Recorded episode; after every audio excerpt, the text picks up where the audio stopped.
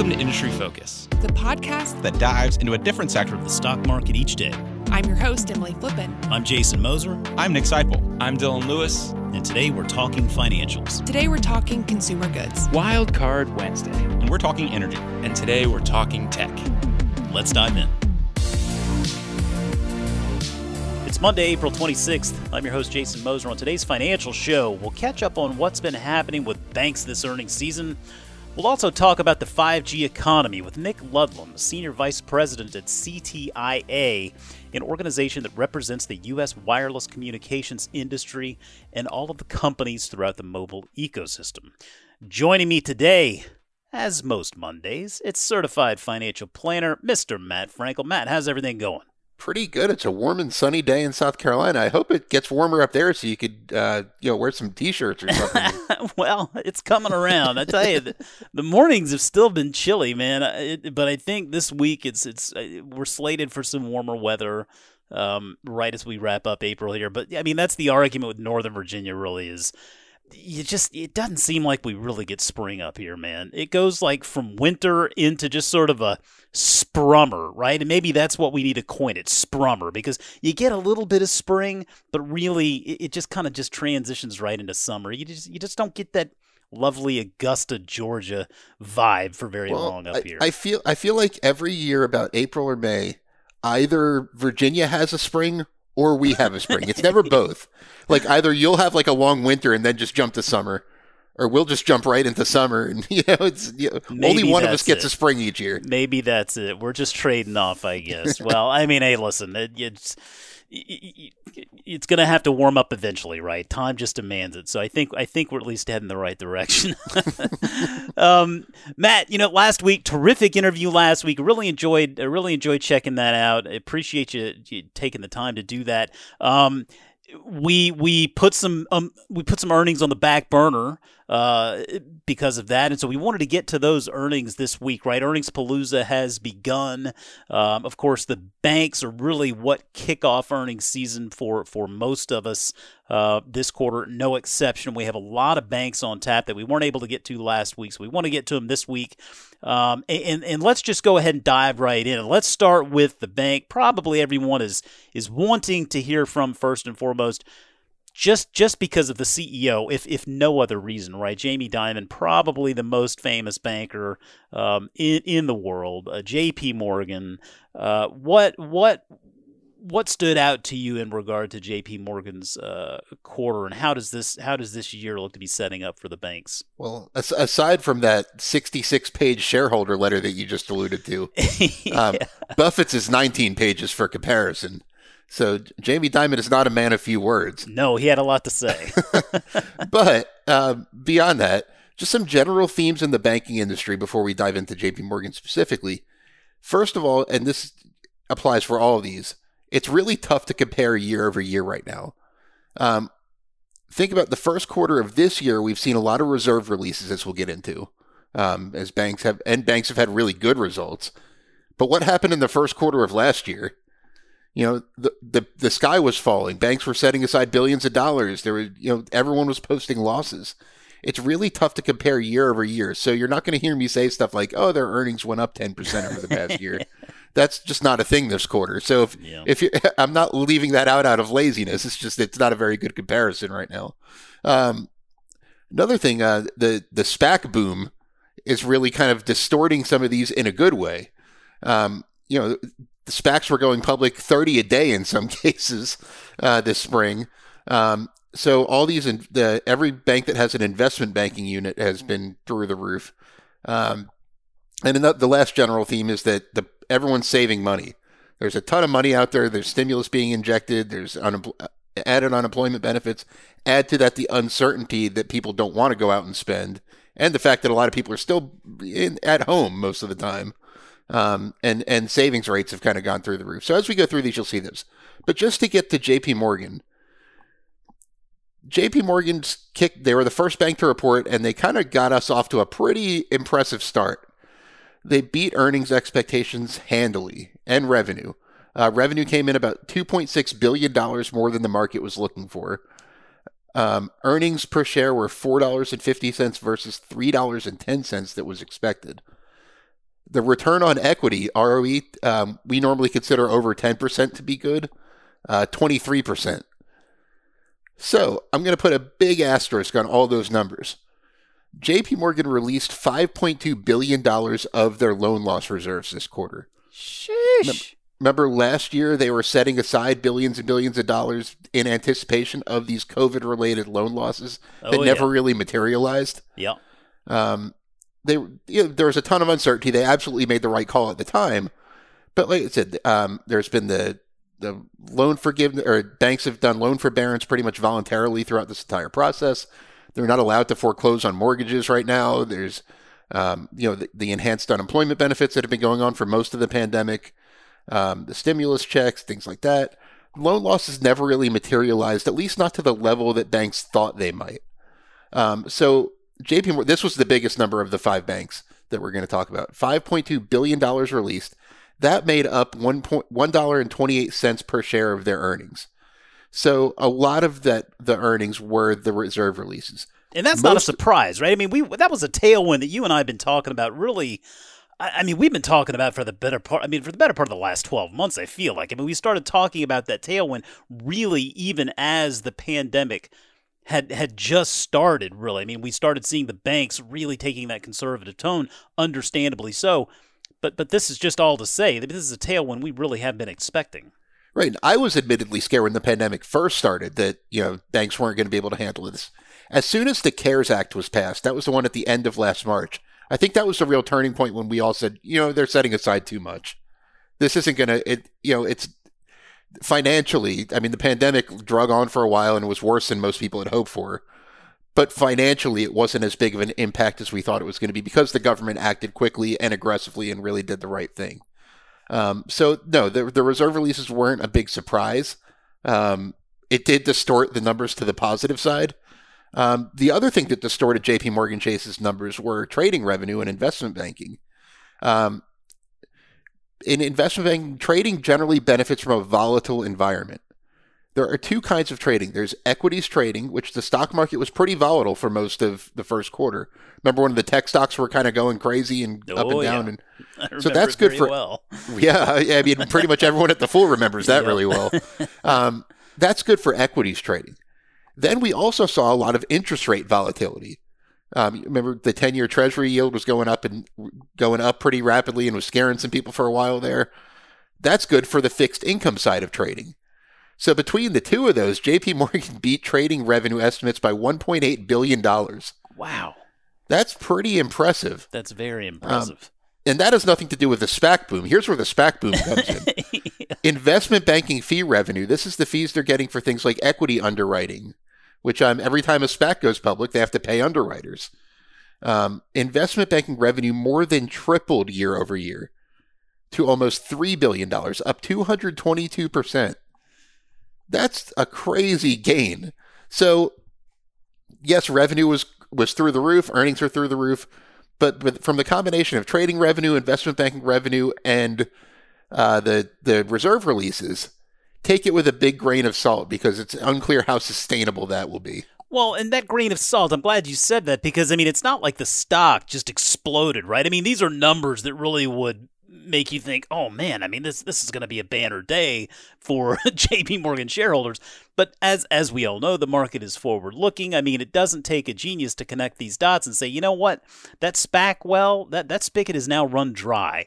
Okay, Th- those things aren't launching uh, every, every other every other minute like they were last quarter. And furthermore, I mean the, the releases of those reserves, I mean that runs dry too, right? You only have so much in reserves to release. Now you got to get down to brass tacks and tell us how the business is actually doing. What, I mean, what's your takeaway there? I mean, is J.P. Morgan still in a position to succeed this year? Is is the banking sector writ large in a position to bounce back from a tough 2020, or is this kind of a one-off quarter? I mean, uh, you know, I think Well, I'd say focus on the parts of the business that have staying power. Even in normal times, things like trading revenue really jump from one quarter to the other. Um, if you look at things like loan demand and deposit base and stuff like that, um, Jamie Dimon in his letter called loan demand challenging, meaning and and the JP Morgan's deposit base is up 36% year over year. When consumers have that much cash, they don't need to borrow on credit cards as much. They don't. They're paying down their loans faster than they have to. So he called the loan demand challenging. But at the same time, their deposit base now sits at 2.2 trillion dollars, and their loan portfolio has barely budged year over year. That's a lot of cash on the sidelines that they have available to lend. Um, so I think they do. If if the economy really picks up in the second half of the year, these banks have a lot of money to lend. Um, so so they, they could still benefit well, and a, an economic pickup would act, would help interest margins. Interest margins were generally low this quarter, um, but if interest rates were to go up, that would help even more. Um, so the business it's it's this quarter's positive surprise was related to areas of the business that are not terribly sustainable. Um, but the sustainable areas of business do look good going forward. Well, let's talk a little bit about Bank of America because if we if, if we put J.P. Morgan typically at the top of the list there in, in, in Jamie Dimon, it, it, does feel like Bank of America is a well-deserved one B, right? I mean, this is this is a bank and leadership in in Brian Moynihan that exceptional. I would just say. I think it's, a fair word. I, I, think he's done a wonderful job with the bank since he stepped in. I think he's been seven, eight years now as CEO of the bank, if I'm not mistaken. Um, what what what stood out to you for Bank of America's quarter? Well, here's how good banking in general was. Bank of America reported earnings uh, that were 20 cents a share ahead of estimates, revenue that was 800 million dollars ahead of estimates they reported um, the consumer deposit growth of 25%, and their stock fell after earnings. Yeah. That's how strong bank earnings were. That that was yeah. one of the weaker reports in the yeah. sector. Um, one of the big weak points and things to note about Bank of America is their loan portfolio dropped by 8% year over year. Uh, JP Morgan's was down 1%. So that's a, a big kind of comparative difference there. Do you think it's cons- do you think people are scared? Is it a combination of of fear and I mean I know underwriting standards have tightened. I mean I think it's more difficult now to get a loan than it has traditionally been. Is is it one or the other? do you feel like it's a combination? Well, it's a combination because most of the drop was credit card loans. And those are falling for two big reasons. One, consumers have a lot of cash and are more you know, risk averse right now because of the uncertainty. They're getting their stimulus checks, stuff like that. They're paying down their credit card balances in a lot of cases. I know my wife put one of our stimulus checks toward paying down debt. Yeah, um, good use of it. I mean, I get it. Right. So so that's one side of it. The other side is people haven't been doing anything that they need to borrow money for in the past year. So that's why I say because it's mostly credit card debt that, that's falling. That's not necessarily a bad thing for the American consumer that people are, you know, their credit card balances are getting more under control. But there, there, it's it's a supply and demand thing. There's a lot of supply of cash, not a lot of demand for spending, right? Or there hasn't been. But I could see that changing as we go forward this year. Yeah, it does feel like that's uh, that's poised to to turn here. Um, uh, another bank we don't talk as much about, but it, it, definitely stood out. One you wanted to dig into here, Citi. Uh, talk a little bit about Citigroup. What stood out for for their quarter? Uh, what's working for them? Well, this quarter it probably goes without saying that they beat their earnings estimates and revenue estimates. the the reason that I have never invested in Citigroup is because they have way too much international exposure, in my opinion. They're the most international by far of these five banks. They have more international exposure than Goldman Sachs, which is like an international investment bank. Um, but uh, new CEO Jane Fraser made a big announcement that they are going to exit 13 international markets. And these aren't just little. When, whenever a bank says they're going to exit some international markets, you think some like small countries in, in the other side of the world, whatever. This is China, India, Russia, Korea, big markets. Um, Citi, they, they said we're going to focus on the U.S. and some areas where there's a lot of concentration of wealth, specifically Singapore, Hong Kong, uh, London. So they they don't want to try to build scale in places like China and India. They say that's not a very good use of capital, which I completely agree with.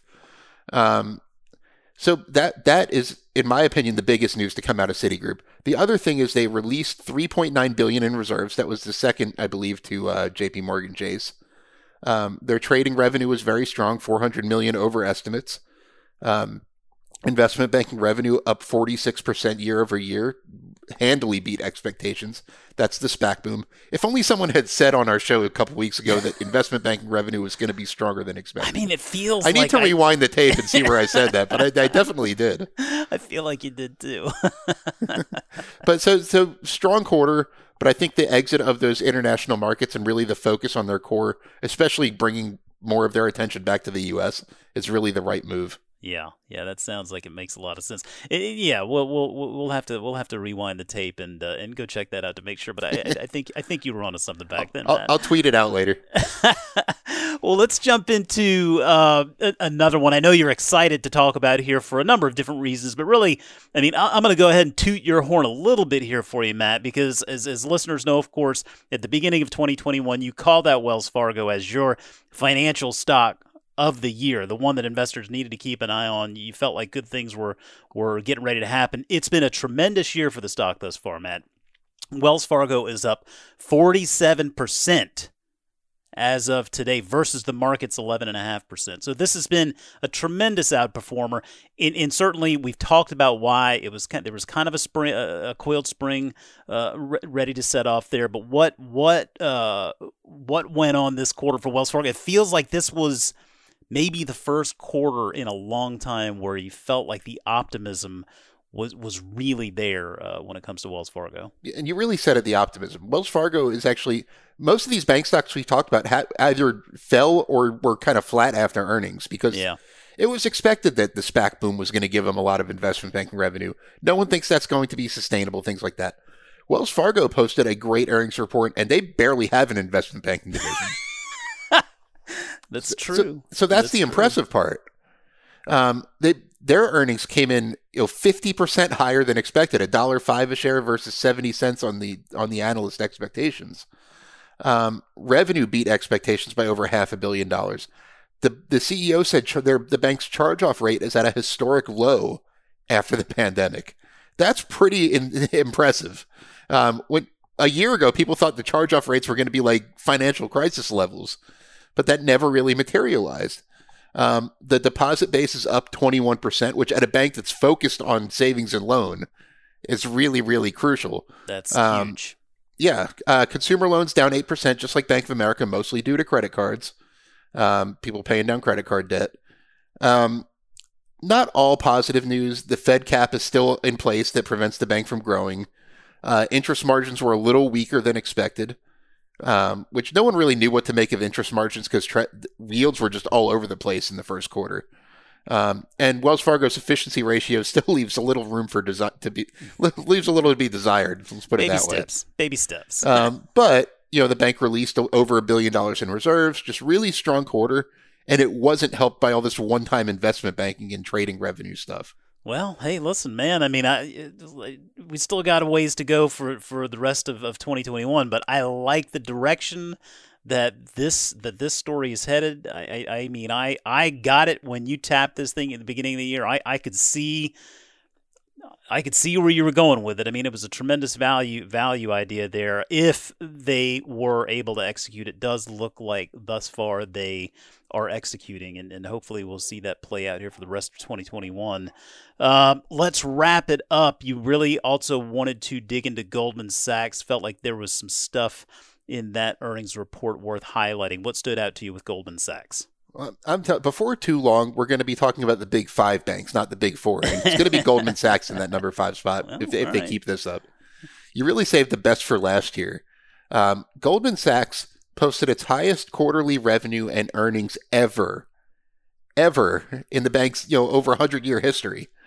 Um, trading revenue went crazy, as we all know. Um, their trading revenue was up 47% year over year. That's the biggest part of Goldman's business. It's not like these other ones where they're a, a traditional bank and then they have an investment banking division. That's what Goldman does. Um, that's the biggest part of their business, and it grew 47% year over year. Um, investment banking revenue up 73% year over year. That's the, those underwriting fees and stuff like that. Listen to how bad the estimates were for Goldman Sachs.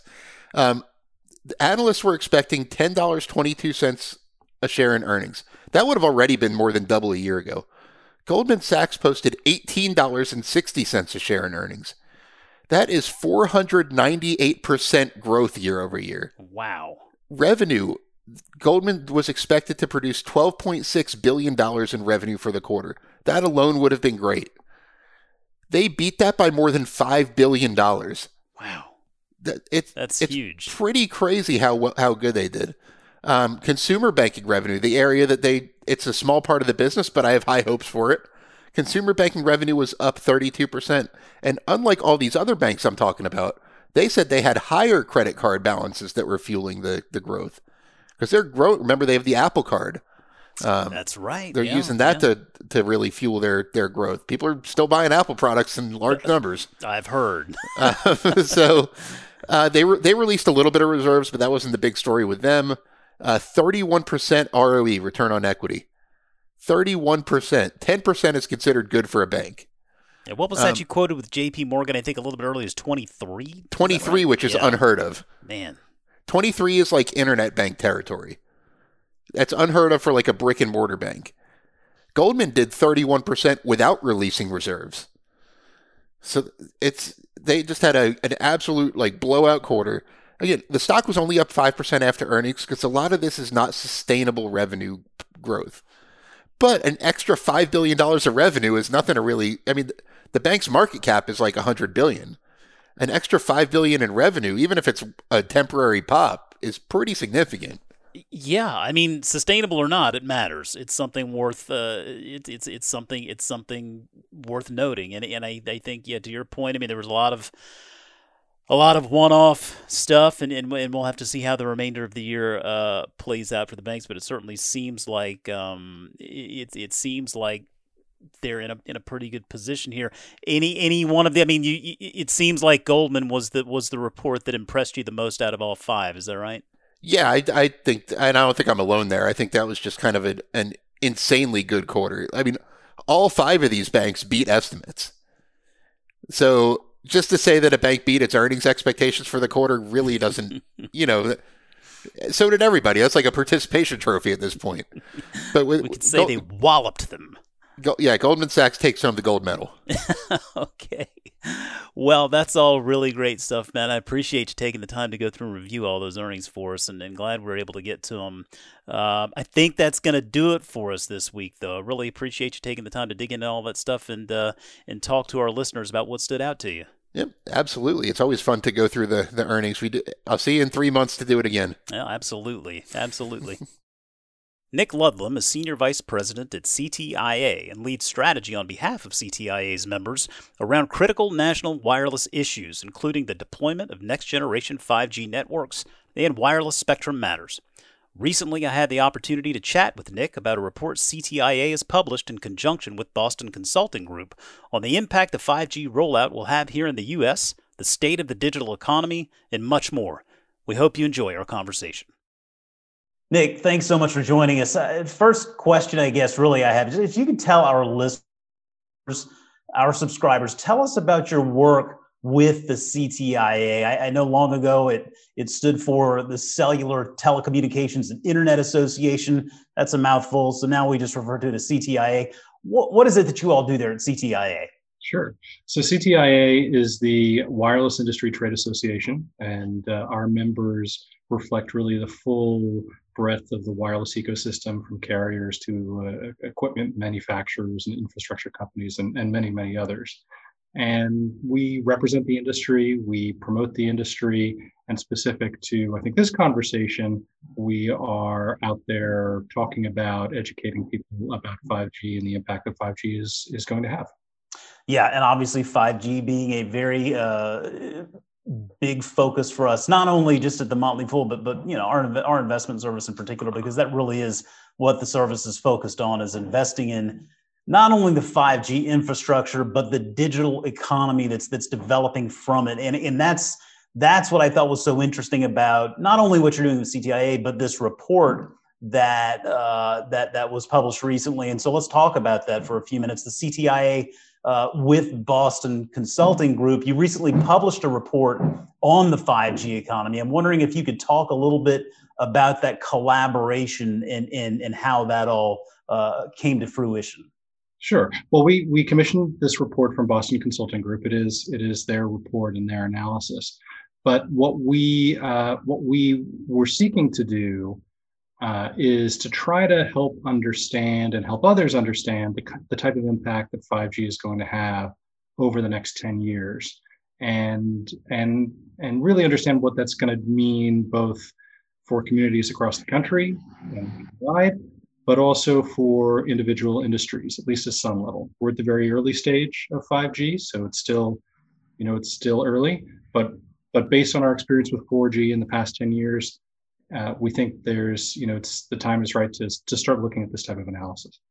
Yeah, and this this was a really interesting report from a number of different angles, uh, and, and, we'll talk a little bit more about that. Uh, but before we do, I wonder what why is the 5G economy or this this digital economy that we we refer to? And I think it's important. I, I reiterate this with our, our, our our members all the time. I mean, the service is not just focused on the 5G and the infrastructure and the tech behind it, but it's really about all of the companies and the markets and industries that are going to be benefiting from this technology.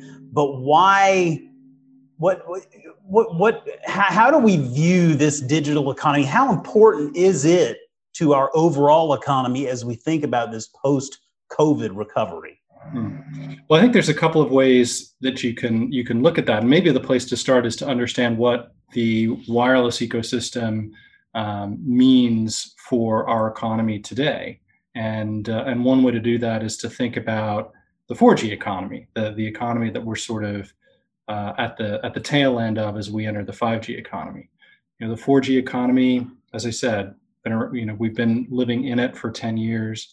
Uh, 10 years ago when the first 4g networks launched we had uh, you know some inkling of what that might mean but probably not a full understanding of of how smartphones would change our lives how apps in the app, app economy would change our lives ride sharing and and on and on and on and uh, you know now as we talk uh, and, and particularly in the current circumstances right where we're all remote and and and our, our lives have been sort of turned upside down it may be hard to remember and imagine what the pre 4g economy was like. Wasn't that long ago.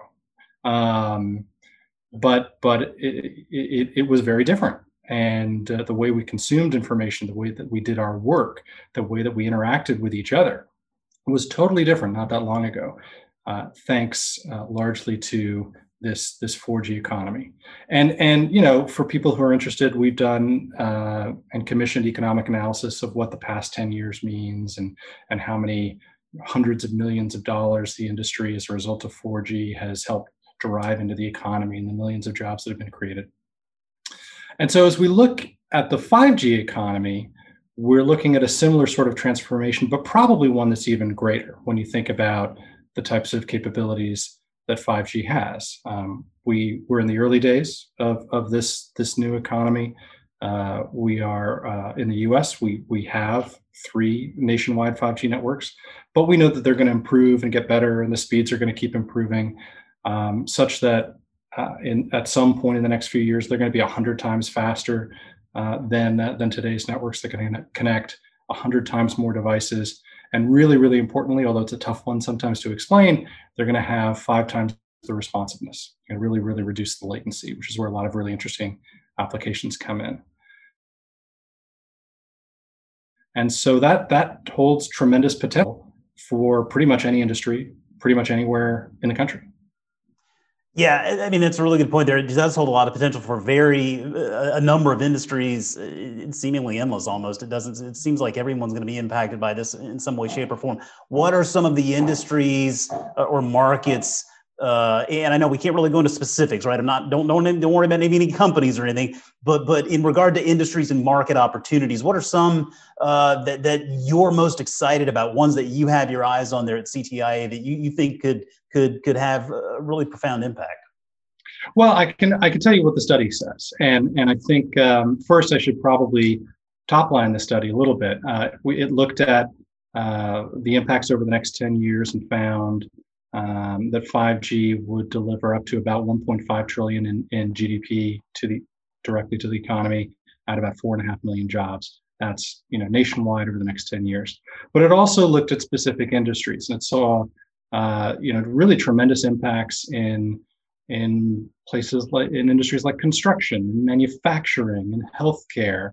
Um, even you know a little bit lower down the list in education uh, and, and uh, sorry agriculture, um, information services, professional services. I mean, it, it, it, there's a real long tail here of, of different industries that are being affected. Um, in the in the early days, the days that we're in right now, a lot of those in, economic impacts come from the build out itself, which were you know a lot of that's already been done, but a lot of it's still going on as we speak. And so a lot of the the impacts in say construction and information services directly relate to installing 5G equipment and infrastructure or building out the networks and the, the, the, the edge data centers and so on that are going to be part of this network. Um, but as time goes on and as 5G equipped devices become prevalent in all of the industries that I mentioned, the types of impacts get really different. Um, yeah. and, and looking at things like, you know, how does automated transportation affect city life or manufacturing? If we think about sort of automated machinery or even construction and think about automated diggers and, and loaders and, and so on and so forth. Uh, then you think about ar and vr which uh, which uh, 5g really brings out into the world in, in, in, a really interesting way. And you think about how that could um, make manufacturing really interesting when you're you know when you're working on some machinery and you're building something out and you've got a, this sort of complete picture of what you're working on around you. Or or even in healthcare uh, where we've we've already seen examples of people conducting remote surgeries um, yeah. and, and using AR to sort of see inside the patient that they're that they're operating on. So I think your question to me was what maybe what am I most excited about or interested in um, and it's it's it's hard to say. I think what excites me the most is the potential. There's yeah. there's just so much um, potential in all of this that is that is really really exciting. And and you can when you when you realize the speeds and the latency and the things that that 5G enables, with a little bit of imagination, you can start to see how that could affect and really transform any industry. Yeah, I, mean, I, you mentioned you mentioned so many different opportunities there, and that really is in line with a lot of the stuff that we're doing here at the Fool. I mean, another one of the services that I run focuses focuses specifically on immersive technology, AR and VR, uh, and obviously that that being one of the markets that is is going to be greatly impacted by this. And, I mean, we're, we're obviously very excited there uh, in regard to that. Um, I, I wonder, you know, when we look back through the the history here of of our, our mobile technology 1G, 2G, 3G, 4G. You know, 4G innovation, I, I, think the way this always seems to work is we talk about all of the merits, the excitement behind it, all of the neat things that are going to come from it. And it's it's it's a bit squishy in the beginning. We can't really fully pinpoint it. And then we know it when we see it, right? In hindsight, it's a little bit more obvious. And I think with 4G, for example, you didn't maybe think about it at the time. I mean, we didn't really think many people would be that willing to watch video on their phone, for example. But now that's commonplace, right? Netflix on your phone, Spotify, music streaming. I mean, there are a lot of things that 4G really brought to the table that that we couldn't really pinpoint at the time. But in hindsight, it's like, well, duh. I mean, I, I wonder, is there something in regard to 5G where you feel like that same? I know it's a little bit squishy right now, but is there something in, in 5G where you feel like there's that type of innovation? That is is at the precipice here something that could really change the way we do things. Even if it's not if it's daily consumer behavior or even maybe daily work behavior i don't know but is there something in there that you feel like is becoming a little bit more obvious now as 5g starts to roll out? Well i think uh, the the the example that gets used a lot is is autonomous transportation. Um, and i think that's probably you know partly because you see that today um, maybe in a way that's not reliant on 5G, it feels very tangible and very real. And so I think you could probably easily imagine with 5G and the latency that 5G delivers and you know layered onto autonomous transportation some real opportunities there. Um, so I think I think that's an obvious case. I think the fact that we're all living in this world that we're living in, and this is maybe a little squishier, but there's probably some really interesting and exciting applications in the telemedicine space in terms of really making that very robust. Um, whether it's it's things like patient monitoring and and being able to really communicate with your doctors and share health information in a much more powerful way. So I, I think that's sort of interesting but um, but partly because of where we are in the cycle in terms of autonomous transportation, that one stands out to me. AR, VR, probably as well. I'm glad you said that, and I want I want I want to make sure all of our subscribers, our members, know that you and I we, we didn't arrange this beforehand. When you brought up auto, you know self driving car, autonomous uh, transportation, and, and, telemedicine, though I, I've recommended companies in those spaces in this service because of my excitement in, in, in those opportunities as well, those industries as well. And, and I think that as, as a consumer, if you use uh, a telemedicine service just once, then you realize, oh, wow, that was pretty easy. That actually worked pretty well. Maybe there is something there. And it reminds me, my father's a physician, he's still practicing. And I remember talking to him about telemedicine several years ago and, and he as a physician he had a hard time really actually believing it could take off because regulatory concerns i mean patients and doctors need to be physically in the same place together. Uh, it, it, just goes to show you how, how quickly things do change. So I'm, I'm, I'm happy to hear you you pinpoint those two opportunities because those, those are two opportunities i'm very excited about as well. Um, what in regard to this report here is is there anything in this report data points or otherwise uh, something in the report here that surprised you yeah, I think the you know we we commissioned this report uh, with a you know with a nationwide scope because in part we wanted to understand what kind of impact 5G would have um, across the country, and and I think what really stood out to me and to us is the degree to which you can look at any state, any community, and begin to see real economic impacts as a result of 5G. It's not just a big city um, technology. Yeah. Uh, it's not just going to have those sort of big city impacts. Now, certainly, you know, population centers drive a certain amount of economic impact just just by virtue of what they are and, and a, a, density of industry and so on. But we we were able with Boston Consulting Group to actually model the impacts um, across every you know down to the congressional district level across the country, and you can actually go to our website and drill down at that level and see see those impacts. So there are you know smaller rural communities uh, where we're you know where we're expecting to see impacts, which could be as a result of things like connected agriculture, smart agriculture uh, related applications, or telemedicine, as I mentioned earlier. Um, and so there's the the the the fact that we can actually start to see 5G having this kind of impact, yes, at a national scale, but also across every type of community in the country is, I think, really exciting. I love that you brought up connected agriculture. That to me, ag tech space uh, for all all of the all of the the hullabaloo on Twitter about fintech, uh, ag tech. I think is something that doesn't get nearly as much of uh, attention, but is is something poised to have a very profound impact on on our uh, society in the next the next several decades. I'm excited to watch that roll out. Um, if, if folks who read this report, uh, there's a lot of information in there. Uh, is is there a bottom line big picture takeaway that, that you want readers to take away from a report like this? Yeah well i think it is that. I you know the, the bottom line is uh, we expect five or boston consulting group i should say expects 5g to add about 1.5 trillion to us gdp create about 4.5 million jobs over the next 10 years. But more importantly their analysis shows that that the effects are going to be broad and deep. You know, there's going to be real impacts in communities across the country, in big population centers, in small population centers, and that really should be the takeaway. This is a this is a transformational technology that's really going to affect us all. Well, it should be very exciting. Uh, and for folks looking to learn more about 5G and the digital economy beyond our service, beyond CTIA, are there any additional resources that you look to or anything that you would recommend? Yeah, absolutely.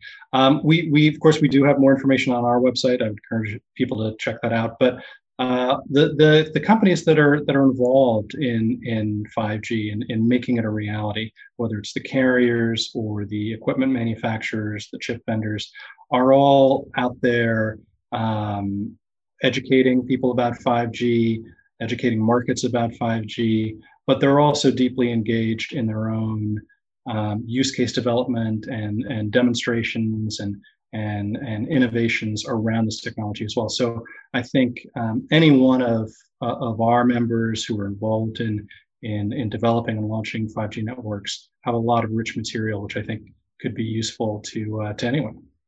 Well, we'll keep scouring through all of those earnings calls and learning as we go along. But Nick, I know you're busy. Uh, listen, I really appreciate you taking the time out of your day to join us. Nick Ludlum with CTIA. Nick, thanks so much.